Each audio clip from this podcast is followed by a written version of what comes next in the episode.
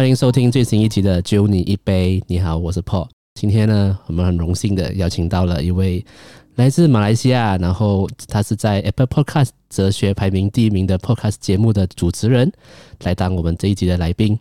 让我们欢迎来自不正常逻辑研究中心的左手怪。耶、，Hello，Hello，微醺载道的各位听众们，我是左手怪。不要刚不要听刚刚 Paul 的那个介绍哦，我现在应该已经不是第一名了，我又掉了。今天录制的时间是二零二一年的七月二号的晚上九点呐、啊。嗯，然后我今天下午去看的时候，你你还是第一名了。是没？是没？我刚刚看明明已经掉了，不是吗？啊、哦，是哦，OK 啦，我没来开玩笑罢了。就知道我刚刚我没有记错，好像是不是第一名了？应该我也是很久没有看了。哎呀，你你星期六再上一集就又就成为第一名了。真是的，人家哎、欸，你都不自我介绍一下你自己是首歌第一名的嘞，还真的在那边吹捧我。啊、呃，我都不用介绍了，大大家都知道了。好了，那可能我的听众有些人还不认识你了，你可以、嗯、那可不能先请你稍微自我介绍一下？呃，我是来自不正常逻辑研究中心的左手怪，然后基本上呢，我的节目是在聊一些比较冷知识吗？可以这样说吧，就是总是会以不同的观点去看这个世界吧，就是想要打破一些固定思维，然后希望可以听着我的 podcast 的听众可以有自己不一样的独立思考这样一个方向吧。好像其实都有点长哈，你要帮我介绍一下，好像不够贴切嘞。你自己的节目里，你不是说你是我的忠实听众吗？这时候我好好要考。身为身为不正常逻辑研究中心的忠实粉丝、忠实听众呢，让我来稍微介绍一下他的节目。嗯，基本上他的节目呢，就是你没办法一边上班一边听的，因为你会听不懂。啊、呃，就是可能你晚上需要思考人生的时候，可以点开他的节目。你听完一集够了，你就会思考自己的人生到底在干嘛，然后你就会失眠。不要晚上听啦，这个很过分啦！不要叫人家晚上去听啊。那其实呢，我跟左手怪也有在他的节目那边有合作一集，我们在那里是在聊啊《西游记》这一部经典的作品。大家有兴趣的话，可以到左手怪的 Podcast 节目去收听我们合作的那一集。那今天呢，为什么会邀请左手怪上到我的节目呢？是要来聊一部作品，叫做《Devilman Crybaby》。先稍微讲一下为什么今天会要聊这部作品，因为在左手怪刚刚开始做 podcast 的时候，他就来联络我。哎、欸，怎么你讲到 这样？有这样？怎么叫联络？你明明就是明明就是很正常的宣传啊，就会带你跟子晴啊，你们一起上那个节目的嘛。是是是，他就稍微帮我们分享了一下我的节目，然后他就来 PM 我，然后稍微聊一下，就问我说：“哎、欸，你有没有看这部《恶魔人》？”我想。啊、呃，我有听过啦，但是还没有看。哎、欸，你这个剧情走向错了，有吗？明明就是你问我有什么介绍，不是吗？还是什么？啊，对啊，明明是你问我啊，你问我什么动漫介绍，然后我就讲说这二漫有这种事，也没有这种事啊，想 想太多了。拜托，现在是怎样？我要公开我的那个通讯记录来聊天记录吗？对啊，就当初他啊，左手怪有介绍这部作品给我啦。那其实我在介绍我之前，我就听说过了，但是我一直没有去看。然后左手怪就我强烈推荐，好了，我就去看咯。看完了过后呢，呃，我的情绪非常的复杂。然后我就马上就 DM 回说出来问他，你要不要来上我节目一起聊这部作品？怎么你看完过很震惊是吗？有种感觉是我好像被他骗的感觉，不知道为什么。你你以为你以为这我你以为我会介绍你什么作品？就我以为这个年轻的小女孩思想应该没有那么龌龊。拜托你不要，你可以侮辱我，可是你不要侮辱这个动漫作品，好吗？它一点都不龌龊，好吗？没有，我没有讲这个作品龌龊，我讲你的思想龌龊而已。为什么？为什么介绍这个动漫作品就是思想龌龊？没关系，那等我今天聊完 这一集的内容，大家有兴趣去看一下这部作品的时候，再来再来再来，再来想象一下，我被一个小我几岁的小女孩去推推荐这部作品的一个状况哦。好。那我们先来介绍一下这部作品了，《恶魔人 Crybaby》啊，英文就是《Devilman Crybaby》，是一部二零一八年的日本网络原创动画，改编自日本漫画家永井豪的漫画作品，也就是《恶魔人》。那故事大概呢是在描述两位主角，一位叫不动明，一位叫飞鸟鸟，他们面对恶魔的故事。那飞鸟呢，他宣称来自远古时代的恶魔将会苏醒并统治世界。他找到对抗恶魔的唯一方法，就是让人类结合恶魔的力量。那主角不动明呢，在飞鸟鸟的帮助下获得了恶魔的力量，但他因为还是保有人类的心，因此成为了恶魔人。那基本上呢，这部作品呢，就是看主角恶魔人去。摧毁、去击败恶魔的故事了。那首先啊、呃，我想先问左手怪，嗯，当初为什么你会接触到这部作品？其实，在讲为什么会接触到这作品之前，哈，其实我发现有一个呃韩国的连续剧，不是连是连是一个 series 啊，也是 Netflix 的 series，我觉得跟这个恶魔人很像，很像。他这个连续剧叫做《Sweet Home》，很出名。其实之前的时候，但是我知道这老人应该是没有看过。是啊，我就老，我就老啊。让这个年轻人稍微介绍一下嘛。呃，《Sweet Home》它其实是也是一个韩漫改编的，没有记错的话。然后它也是说一个年轻、一个很宅、很废的一个呃年轻人，一个少年。是对。然后过后，他就是周围开始有人因为欲望的驱使下啊、呃，就变成了恶魔。然后就大家就开始一样哦，就会变种哇，有些就呃一般的头不见啊，有一些就是变得超级有 muscle 啊，就是各种各样奇形怪状的，因为欲望而变的那些魔鬼就出来了。然后那个魔鬼也是在统治那个世界，然后同样的主角也是因为一些欲望跟一些胆小的或者是恐惧型的驱使下，他也变成了恶魔。但是因为他保有人类的心，也是一样，然后就变成了所谓的恶魔人，就是半人半魔这样。所以这个 Sweet Home 我觉得某种程度上也是蛮像的，跟这一部动漫。OK，所以当初你是看了这部呃韩剧才找到这一部 Devilman 这部作品啊？啊，没有啦，Devilman，我是他出的时候我就看了。OK OK，我是二零一八嘛，二零一八、二零一九这样看的，不是近几年看。所以我我在上这个采访之前，我很用力的去去找回那个呃动漫的解说还是什么，去回顾一下，因为看太久了。OK OK，哈，然后当时为什么我会接触这个作品，主要是因为我看到那个动漫的排名吧，因为有一那时候我还记得我还蛮疯狂看动漫的，就是有一点就是。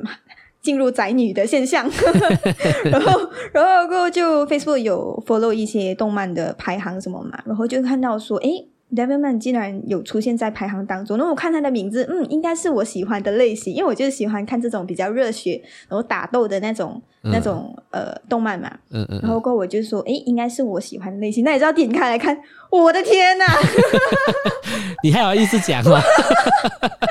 我跟你讲，那种那种感觉，根本就是好像我我推荐你去看，你看的时候那那种，对呀、啊，我从来没有想象过，竟然是这么样大型的 场面吗？可以这样说。所以当时候，当时候我看的时候，因为我以为是一个很热血，最多有点血腥暴力的动漫而已。那你知道，我就我就那时候我就很喜欢用电视机看戏嘛，我就用电视机看了，我就打开来看，嗯，然后看到那个画面的时候，我爸爸在旁边干。你可以想象到那种尴尬，那个是什么画面嘞？嗯，哎，没关系，那我来跟跟听众们解释一下，因为这部作品里面呢，它它有非常多不同的场景和剧情啦，像是日常的剧情，也有打斗的场面，稍微血腥一点啦。所谓的打斗很血腥暴力的场面呢，都没有喷血的的那种那种场景啊，就是恶魔的血都不是红色的，可以这样子讲。嗯嗯。但是刚才左手怪讲的那一个那一个部分呢？是这部作品有出现大量的裸体的女性，还有还有大量的性爱场面。对，而且他的裸体哦，不是正常的裸体哦。我还记得有一个，我还记得有一个画面是那个，可以说吗？这个应该没有三色了。讲吧，还有一个画面是我记得那个奶直接直接大到垂下来，然后直接就是变成两个，就是他奶直接伸长，到我不知道它变成什么，反正就是很。很扭曲啊，整个人的身体变得很扭曲去了。就是那个场面，就是那场面是在一个一个夜店里面，然后那个夜店是在开性爱派对这样子。然后就就整那个呃那些人妖魔化的那个过程是有一点。就是又裸体，然后又开始妖魔化，那个过程是有一点，嗯、呃，你可能要稍微有一点心理准备，不要用电视机看，还有记得戴耳机，记得戴耳机，真的。你真的如果有家人在的话，你真的会很尴尬，人家以为你在看什么片。真的还好，当初我看的时候我在房间里面看的。哎，你不是跟我说你在公司看吗？我一开始是在我前面几集啦，在公司偷懒的时候戴着耳机看，嗯，还好我同事没有经过我的电脑，真的是吓死，真的。然后是后面几集是在在房间里面自己也戴耳机看这样子，对对对。然后必须要跟各位听众讲啊、呃，真的有很大量的性爱场面，非常大量。所以这部作品呢，顾名思义，它就是一部十八禁的作品了。呃，其实不止十八禁，应该是二十一禁。嗯，我我觉得也是二有一点二十一禁了。嗯，但是没关系啦，就当它是十八禁。所以十八岁以下的孩子千万不要点来看。如果你点来看的话，你一定要有一个非常强大的心。你点来看的话，你到时候不要赖我，是是我教你看的。好，那我们刚刚讲到这部作品有很多不同的场景啊，很多不同的剧情嘛。嗯，那想问左手怪，你喜欢这一部作品的哪一点？比如说剧情，还是动画啊，还是音乐啊，还是其实是性爱场面？拜托，我是这样的人吗？虽然我的我的 podcast 叫做不正常逻辑，可是我没有这样啦。哦，好，我是不懂啦。好啦，是是有被他的性爱场面有点吓到了，但是也也是还蛮淡定看完了，因为就就觉得说，你仔细一看呢、啊，你会发现其实他每个性爱，因为其实最直接的性爱是连接跟欲望嘛，他整部动漫就是在探讨欲望跟人性嘛。所以性爱场面其实是无可避免的。然后至于为什么我会喜欢这个作品，除了因为性爱场面之外，说说到最后是你也喜欢看嘛，在那边装。好啦，就算我喜欢一个，也不会喜欢这类型吧，这个太恐怖了啦，这个根本都不唯美。我，我不知 道，我不知道其他人的性癖的，OK？什么东西？没有。好啦，我只是要铺一个梗啦，不要抹黑啦。我要帮你做一下节目效果，你不要害我。呃，节目效果，哈哈哈！我相信，我相信听众知道是节目效果，我相信。好啦，没有啦，就我最喜欢的部分应该是他的角色塑造吧。是，嗯，就好像里面的飞鸟鸟，呃，阿苏嘎，然后还有不动明。Akira Fudo 是是这样念吗？是对，哈对，然后只有其实这两个角色，我觉得他设计的非常好，非常好。呃，先说不动明啊，为什么我会喜欢这个角色塑造？因为我觉得我在他身上，我找到了我自己的影子在里面。我感觉像我在这个动漫，我找到了同类。所以你是恶魔人？某种程度上来说是的。OK，好，我早就知道了，我就是发现了这一点，我觉得我才才要找你上节目公开你的身份。哦，放心，我不会在节目上面变 变什么，这种东西只会私底下，啊、所以你知道为什么我喜欢关灯了吧？哦，原来如此啊！好好好，可以可以。你好，为什么你会觉得我是恶魔人呢？就是你的逻辑跟人类不一样。哎、欸，这是赤裸裸的歧视好吗？但你是说我的研究人员都是恶魔人吗？他们的思维也跟我差不多啊。没有啊，我是说你们。你看，你看，你看，就是就是就是要找个梗来踩我，就就就对了。呃，我很早以前就怀疑你是不是恶魔人了，看来看来我是正确的。没有啦，其实我说的同类也不是呃恶魔人的同类的，不过你要这样理解，我就不否认吧。啊，好，可以可以。因为在这以前呢，我会觉得说，我就觉得我自己还挺平凡的，就是跟别人没有什么太大的差别，就是觉得好像我跟普通人一样，甚至比普通人还要普通。就是说你可能要讲我特别的话，就特别普通咯。OK，我就一开始我是有这样的认为啦，就认知啦。然后直到有一天我看到一个 research，嗯，我在那一瞬间我才发现原来我真的有一点点和别人不一样。就是我发现我好像有一个超能力。OK。说来听听，这个超能力是共感人啊，不是空感，是共感，共同的共，感觉的感。啊，不瞒你说，其实我也是啦。哦，你也是哦，哈，找到了同类。所以我理解你讲什么？那你要稍微解释一下吗？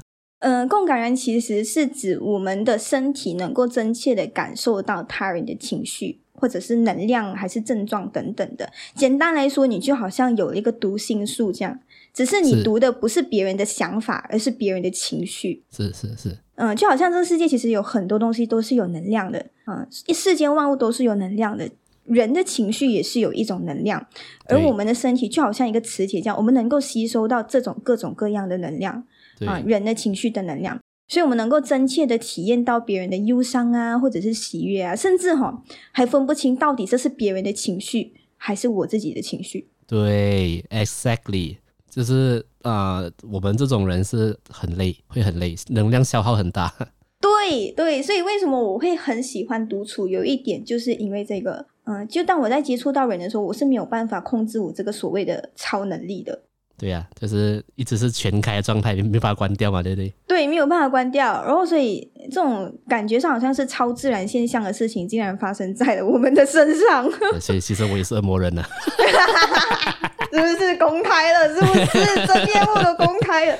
不过其实也不奇怪了，因为这个这个世界有二十八仙都是共感人。是是嗯、呃，所以我们也嗯算是这个世界的二十八仙之一吧。就是每十个人当中，可能有两个就是共感人，然后刚好就碰巧遇到我们这两个 podcast 的身上。对对，然后所以有时候我就是一开始呢，我就不了解我自己的情绪，我也不知道我是。呃，这个共感人，我只是因为近近年来就是一直翻书什么，我才找到哦，原来是这个原因。然后我是有经过一些心理测验跟一些评估啦，然后才确认其实我真的是属于这样的人。然后一开始我不了解的时候，我就一直批评自己，或者是觉得我自己是一个情绪化的人，嗯，哦，不会和别人相处，就有一点社会边缘人的感觉。是，嗯，就是你跟别人接触多了，你会觉得很累，你好像消耗了你大量的情绪这样。嗯，然后所以某种程度上，我就是诶会无端端心情不好，然后又会呃，但是还有一点就是我在看那个电影啊，还是看动漫的时候哈，我的那个共感会更加火力全开。所以这一点我完全可以很深刻感受到。对，所以我很少会看鬼片。嗯，OK OK，明白。因为你一看鬼片吼，我跟你讲，别人只是看鬼片，我是经历鬼片。是是是，就是你的感受跟当下那一个主角可能是被害的，或者是经历这很很恐怖的事情的，你的感受是跟他一样的，对不对？对对，然后跟看恐怖片也是一样，我就好像真真切切在感受对方在感受些什么。是。啊，所以有时候就会进入一个，所以我每次看一部动漫，或者是就好像我看了这恶魔人这样，我基本上看了一个星期，我走不出来的。嗯，啊，那个情绪太过于强烈的时候，我就会这样了。但是最近有慢慢好转了。然后为什么我会说我喜欢不动明这个角色？为什么我会觉得我在他身上找到了同类的感觉？就是我觉得不动明他也是有这个超能力，他有非常强大的共情能力。嗯，就是所谓的 cry baby 这个设定了。对对对，为什么叫做恶魔人？后面又加一个这么可爱的 cry baby，是不是？嗯、他表面上看起来这么强大的恶魔，竟然私底下整天在那边哭哭啼啼的。只要他身边的人有发生一些很悲伤的事情，他会马上感受到那个人的情绪，然后就为那个人哭泣。对，然后所以可能那些不了解共感人，或者是。不了解共情能力的人，就会觉得这个角色的设定太过于奇怪，或者太过于夸张了吧？这世界上哪里可能会存在这样的人啊、哦？我就是啊，我也是啊，我就我们就是啊！我跟你讲，之前有一次我不夸张哦，我听一个朋友他在形容我一个完全不认识的人，他在经他经历的，因为呃中了癌症，然后他就在医院经历了一些很痛苦的事情，比如说。啊、呃，在喉咙挖一个洞啊，然后插一个管子下去啊，嗯、就各种各样的形容。我跟你讲，一边听我一边哭。嗯嗯嗯，我没有办法控制，我当下没有，我去，我我从来没有在别人面前哭过，那是我第一次，也是唯一一次。嗯，我真的没有办法控制我的情绪，他就。眼泪就一直掉，一直掉，一直掉。然后我朋友全部都吓到，因为他们没有看过这样的一面的我。因为我每次都是很少会去接触嘛，就刚好那一次他就聊到了呃谁谁谁，就是完全我完全不认识对方是谁哦，完全不认识哦。嗯。但是他一讲的时候，形容那个画面的时候，我好像感受到那个对方的那种对于生命的无奈，还有最后生命的那抱对生命抱有那一丝那个希望。等等那种感觉，就是非常沉重。嗯，可能我可能因为我是男生啊，你知道男生就爱面子了，所以当、嗯、呃很多时候我遇到这样子类似的状况的时候，我可能不会马上哭出来，但是心里的那个感受会会很闷，可能会影响我两三天这样子。所以我可以理解，就是因为我们都是恶魔人了。像刚刚左手贵有讲到说，他看完这部作品的时候，他可能情绪有被影响到一个礼拜这样子。那我必须要先跟各位前情提要一件事情，就是我在看《恶魔人》之前的上一部作品是《进击的巨人》，所以 我的情绪是被《进击的巨人》影响到。我看《恶魔人》的时候，感觉已经没有了。但是进击的巨人也的确影响了我一个礼拜的情绪。呃，这样幸好恶魔人没有给你一个双重打击，要不然你就要两个礼拜了。对，但是啊、呃，可能我因为进击巨人的那个情绪平复下来过后，我再重看多一次恶魔人的时候，我还是一样啊，就是那个情绪会有一点走不出来，因为有一点真的很难受了，真的是人家很难受了。嗯，至于哎，这先问一下，这个这在节目上可以爆雷吗？后面 可以提到一些剧情的东西吗？可以啊，可以啊。嗯嗯，这样接下来我很有可能会爆雷哦，所以你们要小心。没问题。OK，所以就是说，在这一点上面啦，我觉得我好像在他的身上找到自己影子，是因为这个原因，就是我觉得他他是一个共情能力很强的人，是嗯，所以这也是为什么他即使变成恶魔，他都没有丧失自己的人性，因为他有一颗非常可以说是慈悲的心嘛，就是他太清楚，太过于。嗯，就是能够感受到别人遭遇的不幸，所以通常这样共情能力很强的人都很容易感受到别人的悲伤，他们就更倾向于去体谅别人，所以他们可以说是比较嗯，嗯善良吧。虽然我不是啦，吧，那个里面的主角是这样啦，我就算所以其实就算我有这个共感的能力啦，我会尽量希望就是呃。我还是理智战胜感性啦，我还是这样的人啦，所以我不是像恶恶魔人这样这么样，就是我还是有一些自我保护意识啦。但是对于他来讲，嗯、我觉得他太过尽全力的去呃保护别人还是什么的，所以以至于最后他的结局，嗯，难过，就就那一句，嗯，嗯难过，真的是难过，他妈的。对呀、啊，对呀。啊，像刚刚我讲到可能会暴雷一下一些剧情啦。那下下一个问题呢，就是我想问你，你看这部作品的时候，你哪一幕的剧情是让你最印象深刻的？嗯，最印象深刻的其实有好几幕啦，嗯、有总共三三有三个画面，我觉得是当下是那种哇哦那种那种心被刺中的感觉。是是是。首先第一幕应该是比较前面的，就是那个。美术不是有被附身吗？有一次的时候，美美术就是有被恶魔附身，然后他就去他去他去那个什么什么地方洗澡的时候，被别人看光光的那个时候，摄影棚里面的时候，对，然后就他就被附身嘛，然后过后那个呃明他就来救他，嗯，然后那个呃那个飞鸟他就要飞鸟，你你你们你要怎样称呼这个人？飞鸟了。他的名字有点难，以中文来念他名字有点难念，所以我会直接念他的姓氏，就飞鸟了啊，飞鸟了哈。然后那个飞鸟就要就要杀掉美术嘛，嗯、然后那个呃恶魔人他就阻止他，然后他们两个就头撞头，然后那个 撞到那个头都流血了，极夸张。嗯嗯，呃，那一幕其实对我来说是非常印象深刻。为什么？其实我觉得他们是，我觉得他们两个人是完全一个理念对立的。的两个人，然后一个是代表他们，一个那个飞鸟，他是信奉力量的，他觉得力量就是绝对，力量就是一切。是但是呃，那个不动明他又是觉得人是有情感的。是，嗯，但是飞鸟他又觉得说，呃，人如果要变得强大，你就要抛弃情感，因为情感会使你变得脆弱。嗯，所以它整个画面其实它带出来那个两个之间对立的关系是非常强烈的。那一瞬间，哦，我可以感受到一个一个理念对立的情况。其实，在现实社会，我也是可以看到很多这样的事情。其实，在进击巨人也是在讨论这个东西，就是弱肉强食的世界嘛，啊、就会认为说弱肉强食是王道还是什么这样。但是可能很多人会觉得说，诶，弱肉强食是一个很残忍的事情。但是其实你回想起最初这个宇宙的诞生，最初这个世界本来就是一个弱肉强食的世界啊。嗯，就好像老鼠啊，老鼠吧，就好像老虎会吃兔子，这是一个自然规律嘛，是不是？为什么会有这样一个自然规律的出现呢？因为这样一个自然规律的出现，我们的整个整体的社会我们才会进化，才会进步嘛。对，就是物竞天择啦。对对对，所以本质上其实，嗯，我觉得恶魔人就是一个可以说是一个很好的人类整体进化嘛。如果你能够压抑你的欲望，你能够压抑你自己本身那个内心那种负面的情绪，或者是呃那种，如果你能控制你的欲望啦，你就会变成恶魔人。而恶魔人其实本质上还是还蛮强大的，嗯。所以我觉得在整部作品里面，我觉得这两个人的。那个立场的冲突对我来讲，那个画面是非常强烈，所以为什么我会觉得，嗯，会让我印象深刻？讲到这个立场的冲突，我就是觉得，呃，飞鸟它就是绝对理性的那一派，然后不动兵就是绝对感性的那一派。对，然后看你最后要服从哪一派。对。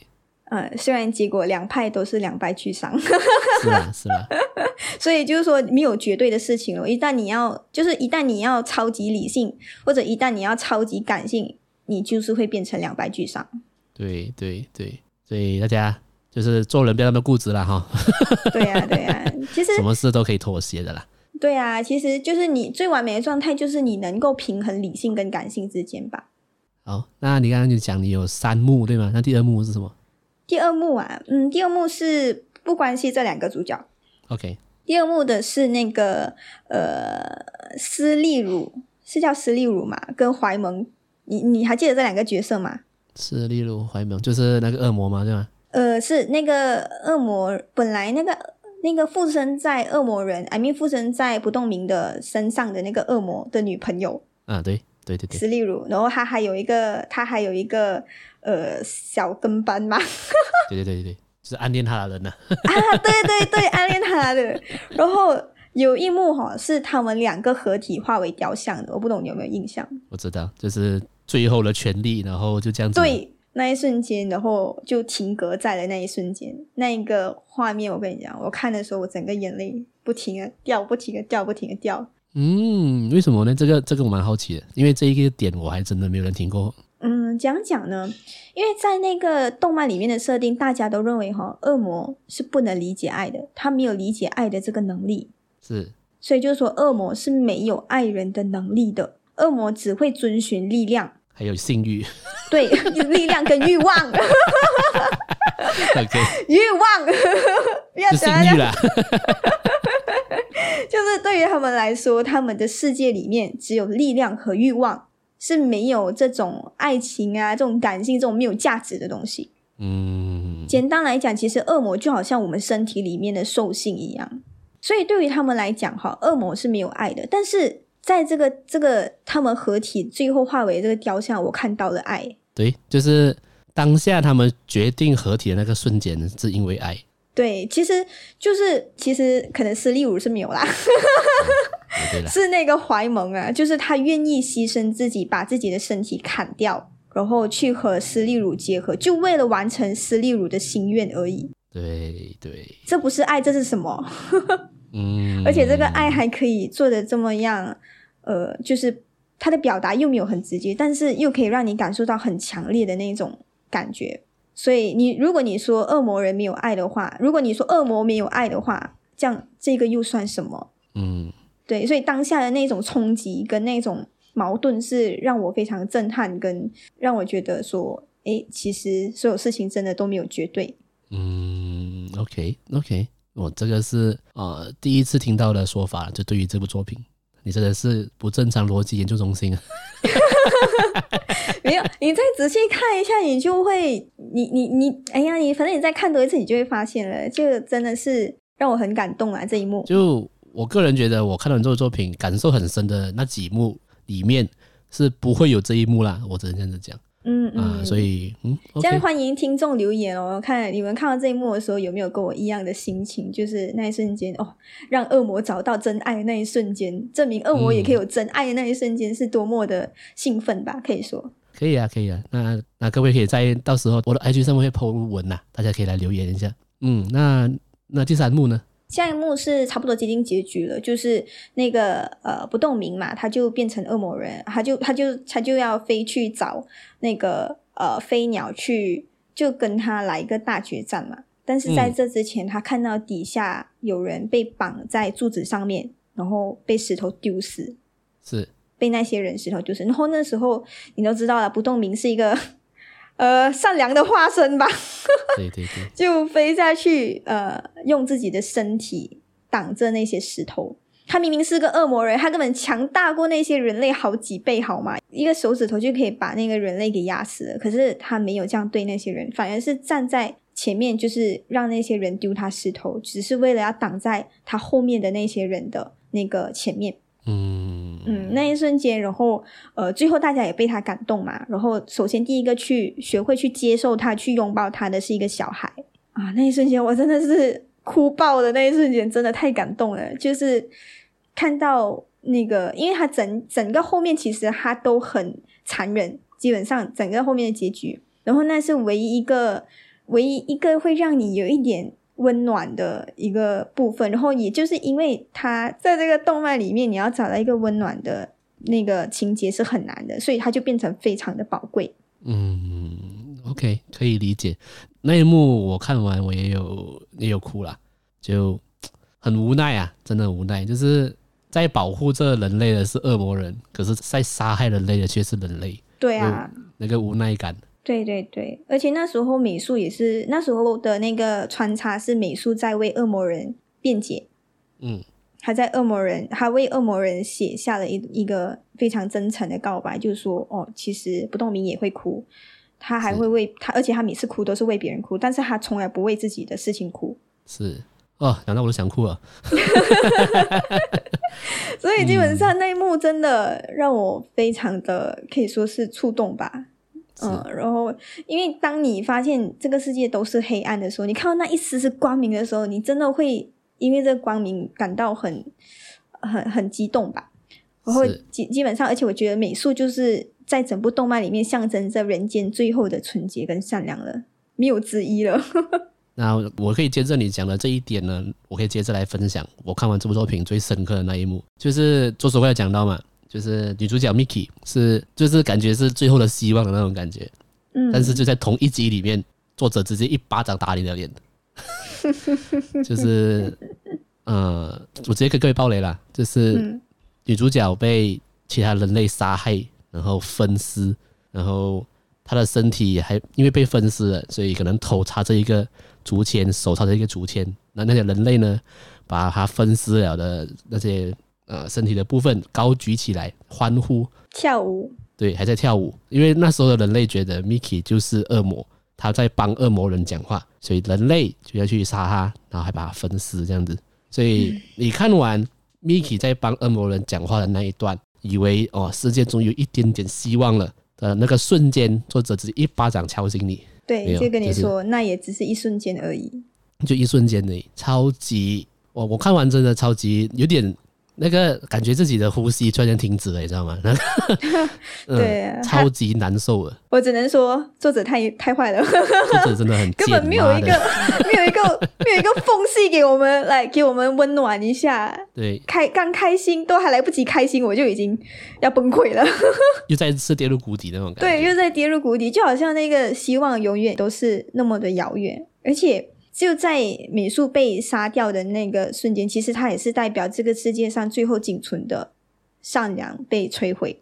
对，所以我看完当下只有一个感想，就是恶魔才不是恶魔，真正的恶魔是人类。对呀、啊，他妈的，人类自己在那边自相残杀，然后认为自己杀了人是保护自己，可是你杀的根本是一个普通的人类而已。嗯嗯嗯。所以哇。超级难受的，所以这时候你会发现，什么时候 什么事情可以让人类世这个人类的世界大乱，就是猜忌。对，互相猜忌这样子。对，然后你有就是你只是你不需要对人类做些什么，你只需要丢一个猜忌的那个蛋下去，它自己就会爆发了。是，嗯，大家就会互相残杀了。这也是第二男主角飞鸟他的他的目的了，他知道他做这件事情的目的了。对啊，对啊，所以就是说。呃，因为其实人本身就是一个对人性没有信心的一个生物吧，可以这样说。嗯、所以一旦你不相信身边的人的时候，你就开始怀疑身边的一切，你认为谁都要害你，所以你谁都要杀，世界就会大乱。好，那我刚刚有讲到，我看完的感受可能是很难受啊，然后呃有点呼吸困难啊。那个你可以啊，可以请你分享一下，就是你看完这部作品实际下来。你的感受跟想法是什么？你有感到难过吗？还是有痛苦吗？还是反而有点，反而是觉得平静？嗯，当然难过是有难过的，只是我会，嗯，比较我会开始想东西了，我就会开始想说，到底什么是善，什么是恶？因为在这部动漫里面，人根本就比魔鬼还要恐怖，但是魔鬼却，对啊，而且但是那些魔鬼却可以因为爱而变得善良，是。所以，到底什么是善，什么是恶？你有一个标准答案吗？我们谁都不知道。所以，在揭开恶魔人的那个瞬间，大家就开始互相猜忌嘛，不懂谁才是恶魔嘛。然后就开始、嗯、大家就开始暴乱什么什么，然后就完完全全那个社会的状态就是一个绝对强者适者生存的那个那个时代了，就是回到最远古的那个时候，我有能力我就把你杀掉，然后如果我有能力，就是那些恶魔如果有能力的话，你是杀不到他的。嗯。啊，就是没有完全那些道德什么谁对谁错不重要，只要我强，我就可以把你杀掉。是，只要我可以活着，其他人去死没关系了。好，是就回归到了一个非常原始的状态啦。嗯嗯嗯嗯，啊，这一集真的是 我有史以来录的最低沉的一集。因为《恶魔人》的确就是一个这样的动漫，《恶魔人》的确是一部很沉重的作品了。嗯嗯，好，那我们来转换一下那个那个 mood。我们来聊一些比较轻松一点的，嗯，就是啊、呃，在这部作品里面呢，角色们就作者会让角色们一直在跑步，像是主角啊，然后女主角 Miki 啊，然后他们都有，他们因为他们都是田径队的的那个成员呐、啊，所以跑步这件事情对他们在他们在剧中是一个还蛮正常的事情。但是我看完这部作品的时候，有觉得作者好像对于跑步这件事情好像有什么特别想要讲的，就是他应该有想要表达的意义啦。可是我自己就觉得，我想不到他想表达的是什么。那左手怪，你有对这一点你有什么特别的想法吗？嗯，有一点，其实你知道这个是 Netflix 的剧集嘛？就是 Netflix 推出的嘛？其实，呃，Netflix 是美国的嘛。然后这可以，如果你要说的话，其实你可以连接跟他们美国的精神啦。如果你要的话，它可以有两种解释啦。嗯、一个解读是可以连接跟美国的精神，因为美国其实就好像你看《阿甘正传》这样，《阿甘正传》里面的那个阿甘就是一直不停的往前跑，run，他要做事情就是跑，一直不停的向前冲，这就是他们美国人的精神。哦，你又再次突破我的盲肠了，太棒了你！但是除了这一个解释之外呢，比较比较接近这个动漫的解释，我觉得应该是代表一个拼搏的精神吧。跑步就是一个很考验你的意志力.很考验你的呃不停的往前冲的那个那个意志跟想法的。是，对。然后所以本质上其实就好像 Miki 他在跑的时候，他的旁白是什么？他希望可以把他的棒交交给下一个人。那个棒代表什么？那个棒是代表爱。代表善意，代表最后的希望哦，所以他其实不停的跑步，也是希望可以把这个希望，可以把这个爱，可以把这个善意不停的传递下去。OK，我的解读是这样的，所以最后你会看到美术在死之前也是不停的往前跑，不停的跑，不停的跑，不停的跑。他希望可以遇到可以让他延续这个希望的人出现，结果没有等到嘛，是不是？所以在那在看到。美术被杀害之后，恶魔人做了什么？就是把现场的所有人给杀掉。他第一次杀人，是，也就是因为这次杀人，后面的就不 就就不可收拾了，就是整个开始进入剧情的要结尾了。呃，世界就进入混乱了啦。嗯嗯嗯嗯，可以。那为什么我刚刚会讲再一次突破我的盲肠呢？就是请各位去听左手怪那边那一集，就是。左手怪真的，就我们这两集合作下来，他真的给我的观点，会真的让我吓一跳，就是，就是我真的没有想过，诶，对哎，你讲的真的是哎的那种那种感觉，嗯嗯，所以也难怪啦，难怪左手怪可以成为喂。Apple Podcast 哲学排名第一名啊！捧了好吗？真的是实至名归，实至名归。我还没有讲完嘞，真是这么快就捧了。OK OK，来继续继续，继续说回这个动漫。好了，其实还有一个，就是一个不停的跑，不停的跑画面，其实到最后还是有，就是那个小时候的他们嘛，在杀害，因为不是在决战的时候。那个飞鸟跟那个不动明他们在决战的时候，还是有不停的穿插他们小时候不停的接那个接力赛啊，接力赛那个画面。对。可是每次哈，那个棒交到就一个传一个嘛，从美术传到呃那个不动明，然后最后要传给这个飞鸟。每次传到飞鸟的时候哦，那个棒就跌了。对。就飞鸟总是没有把它给接住，而是在原地的疑惑。是，嗯，其实他的疑惑，为到底为什么他会疑惑？其实他不知道为什么要去接棒，因为他不懂什么是爱，他不懂什么是希望，所以他接不了那一个棒。对，其实关于这一点呢，整部作品十集下来，你会觉得飞鸟是一个真的不懂什么是爱的人，嗯，就是没有感情的一个一个机器人这样子。对对。但是你在最后一集的最后一幕，你会看到其实他他是懂爱的。对，那这我要讲，你就把我爆雷了。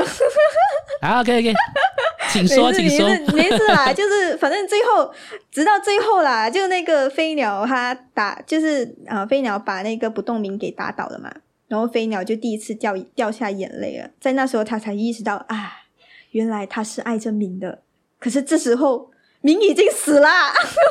对，就是他在自己身边的人离开的那个瞬间，他才知道什么是爱。对，所以这一瞬间我真的简直哭爆，我不能忍，真的哭爆。他他是在等他死了之后才意识到，哦，原来我一直以来都是爱着他，然后我亲手把他给杀死了，亲手把他给逼死了。是，所以呃，就给给各位听众一个小冷知识，就是其实这部作品是一部 BL 啦。没有啦，也不算是 BL 啦，就是呃，那个那个呃。飞鸟它应该是双双性人格，因为它其实是天使啊，它没有，它是其实里面它是女生也是男生。对对对对对对，I mean 啊、呃，在它最后一集变成就是天使的形态之前呢，它的生理性别是男性嘛，但是在最后一集的时候才揭晓它是双性嘛。嗯嗯对呀、啊，他是双性人啊，不是双性人，是双性天使，但是其实他是一个堕落天使，所以我们所以他就是撒旦。是。撒旦应该不陌生吧？撒旦就是恶魔的意思。是，但是其实你们知道，其实撒旦在这个动漫里面啦，撒旦一开始他不是恶魔，呃，他是一个上天最纯洁、最漂亮，然后有一个六只字旁的一个非常漂亮的天使。是，但是当时候为什么他会被他会变成恶魔？他会变成堕落天使，就是因为他呃做了一些挑战神明的事情，他做了一些，他说出了一些跟神明不一样意见的事情。所以大家以为他要反抗，他要造反，就把他打入了地球，嗯，就会有后面的故事。所以从这一点，你又看到，诶，好像看到了孙悟空的影子。大家有兴趣的话，可以去听听我们在左手怪那边合合作的那一集哈。那我要想要问，想要问左手怪一个问题啦。嗯，你在这一集哈，就是我们在录制的这一集节目啦，你是不是有故意的去避免你讲那一句话？嗯，避免我讲什么？哦，你会发现说，哎、这这真的倒没有哎、欸，这真的没有哎、欸哦，啊，好，没有就好了。你不要挖坑给我跳哦！哎呦，真是的，我说奇怪，这录这录了四十五分钟了，怎么怎么还没听到？哎，你是你是多期待我说啊？这是你的口头禅嘛？然后你一讲你一讲我就呛你，哎，没有得呛，可恶。真的很过分哦！好，那那最后了，我想要问问你，你觉得你会推荐这部作品给年纪比较小的人看吗？啊，I mean，我的我的年纪小是十八岁以上开开始算了，十八岁以下的人请不要看，不可以看，请不要看。十八岁以上还小吗？拜托，都已经成年了。可能十八到二十或者二十一这段，他可能心智年龄还没有到那么成熟的人，你觉得适合他们去看吗？老实说，我那时候看的时候应该十十十六，嗯，十八，嗯，反正应该没有过十八吧，还是刚刚过吧。OK，, okay. 呃，其实也就是，当然，如果你要我就是非常呃官方的说的话，你当然必须要十八岁以上才可以看啦，最好是二十岁之二十一岁之后啊，这个可以说是二十一禁啦。呃，但是我想说，如果你是嗯，对于这个世界有不一样看法，或者是。呃，有很多想法的人，你可以尝试一下这部作品，说不定它可以刷新你的三观，或者是让你看到不一样层次的这个世界。但是，如果你觉得你是一个很容易被这些呃负面情绪或者是一些比较嗯比较 aggressive 啊、比较偏激的想法影响的人，你就先不要看先。嗯，你可能先去酝酿好你的情绪，因为它会给你带来很多负面的想法。很多，就是。应该只有负面了，哈，应该只有负面了，对。但是其实，其实《恶魔人》他对我来说，他不是一个残酷的故事，而是一部作品，他要教你怎么样站在绝望的尽头，学会拥抱爱情的故事，学会去拥抱爱的故事。OK，嗯，所以基本上他是已经来到了第三个阶段，就是我在那个呃，我要 cue 我的 podcast，就是我在那个呃，不在痛苦秘密里面有提到人生有三个阶段嘛。他就是已经来到第三个阶段，就是看山还是山的这个阶段。就是他们嗯，这个这个要讲，你真的是要去听我那个 podcast，我才我才我才比较好解释。可以啦，各位有兴趣的话，就听 podcast，你可以知道他讲什么了哈。反正就是要怎么样在黑暗里面去拥抱那个光明啊，那个是一件非常困难的事情。但是我觉得这作品就是他在讲这个事情。嗯，OK OK，可以可以。那我个人的解读呢是，当然你是容易情绪容易被这种负面的东西影响的人，就千万不要看。或是等你心情很好的时候，你才看。心情很好的时候，你会变心情不好哎。但但是就是就会 balance 哦，就是你会你可能不会那么受伤了。你如果是呃今天下班，然后一整天工作都被老板骂，然后顾客都说很鸡掰啊，然后你然后你再看恶魔人，你你就会觉得你想要摧毁这个世界，所以千万不要在这种时候看。对对对对对，就是可能你在你想要思考人生的时候，你可以看，它绝对可以帮助你一起思考人生。但是如果你是很多负面情绪，你要找一些娱乐的话，你不要找这个，不要不要，千万不要，这这你会绝对不是一部娱乐向的作品，千万不要。嗯，对，好了，那节目就来到尾声了，谢谢左手怪今天愿意来再次突破我的盲点。那。节目的惯例呢，就是邀请来宾的时候，我都会在最后的时候让我的来宾推荐呃一部或者几部你觉得很好看的动漫作品啊、漫画或者是动画电影啦。那你有什么推荐的作品吗？嗯，我推荐应该都比较要推荐的话，我觉得那个 Zero 还蛮好看的。Code Geass 那个呃反叛的鲁鲁修。OK，嗯，这个你应该有介绍过吧？嗯，我不我不被多少个人推荐的啦。就是呃，还有那个东京十种，嗯、呃，是叫东京十种吧？Tokyo Ghoul。东京喰种。东京喰种，你这个给我剪掉哦。我绝对不会剪掉的。哎呦，我死定了！东京喰种的人不要，东京喰种的粉丝不要打我，谢谢。我整天念错的，所以我刚才就怀疑了，我是不是又在念错了？完蛋，我抓到把柄了，给他 死定了。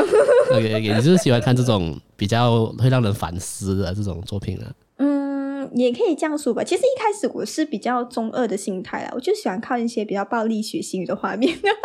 哇！因为我觉得，我觉得动漫它就是，呃，我觉得动漫可以画出一些我们真实世界里面看不到那种打斗场面，是。然后它可以画的很漂亮，然后很有想象力。所以我一开始看动漫就是被这种魔力吸引的，我就是要看这种非常激烈的打斗场面，跟一些现实社会里面、现实世界里面我很难看到一些呃非常激烈的那种画风。所以一开始我就是看这些动漫，就包括《进击巨人》，我也是很喜欢看。嗯，原来左手会有这有这方面的癖好啊。OK，反正不是 SM 啦。我没有讲，我又没有讲这个东西，你自己要自爆哦。I don't know，I don't know。我已经读到你心里要讲什么了，不要忘记我是什么人哦，不要忘记我有什么超能力哦。是哦，你好棒哦。好了，那这首歌曲真的是呃反叛的鲁鲁修。还有东京喰种，那这两这两部也是蛮有名的啦。那嗯嗯嗯，各位没有看过的话，可以去看。呃，反叛鲁鲁修我我没有看完呢，所以我先不讲。但是东京喰种的话，呃，也是一样啊，就不要在心情不好的时候看了。其实第一第一季啦，我第一季我是最喜欢，后面我就都嗯就这样。OK，不想说太多，反正就嗯就这样、嗯，就这样，对，嗯就这样。好，最后给你一分钟的时间，你可以。来宣传一下你的 podcast 节目。嗯、呃，我的 podcast 节目主要就是在嗯，刚刚不是宣传过了吗？哦，你不要说，不要说了，不要说了，拜拜。呃，就再重复多一次了，好了哈。就是呃，不正，我是不正常逻辑研究中心的，可以说是市长吧。就是我们就是一个研究中心啦，就是想要做一个大家庭，这样我们大家可以一起研究一下一些日常的奇葩逻辑呀。比如说，好像呃，脏话为什么都跟性器官有关系呀？为什么我们看的电影里面都是女鬼呀？那些男鬼跑到哪里去了啊？然后或者是呃一些等等这样的一些冷知识是吧？所以如果你是一个问题宝宝还是什么的话，你欢迎来到我的 podcast 节目，你会发现一个新大陆。嗯，是啊，就请我的听众们，我们让这个马来西亚的传奇第一名的节目呢，让他永远保持第一名，所以大家去听爆他的节目哦。然后你可以一直呛爆我是吧？没有什么什么呛爆你，怎么怎么这么讲话呢？我在我，是在。我是在，我是希望我们的王者可以不要陨落啊，对不对？让他永远站在呃、第一名的位置上。很多次了。好了好了，那今天就谢谢左手怪。哎、那今天的节目就差不多到这里，我们下次见，拜。拜拜。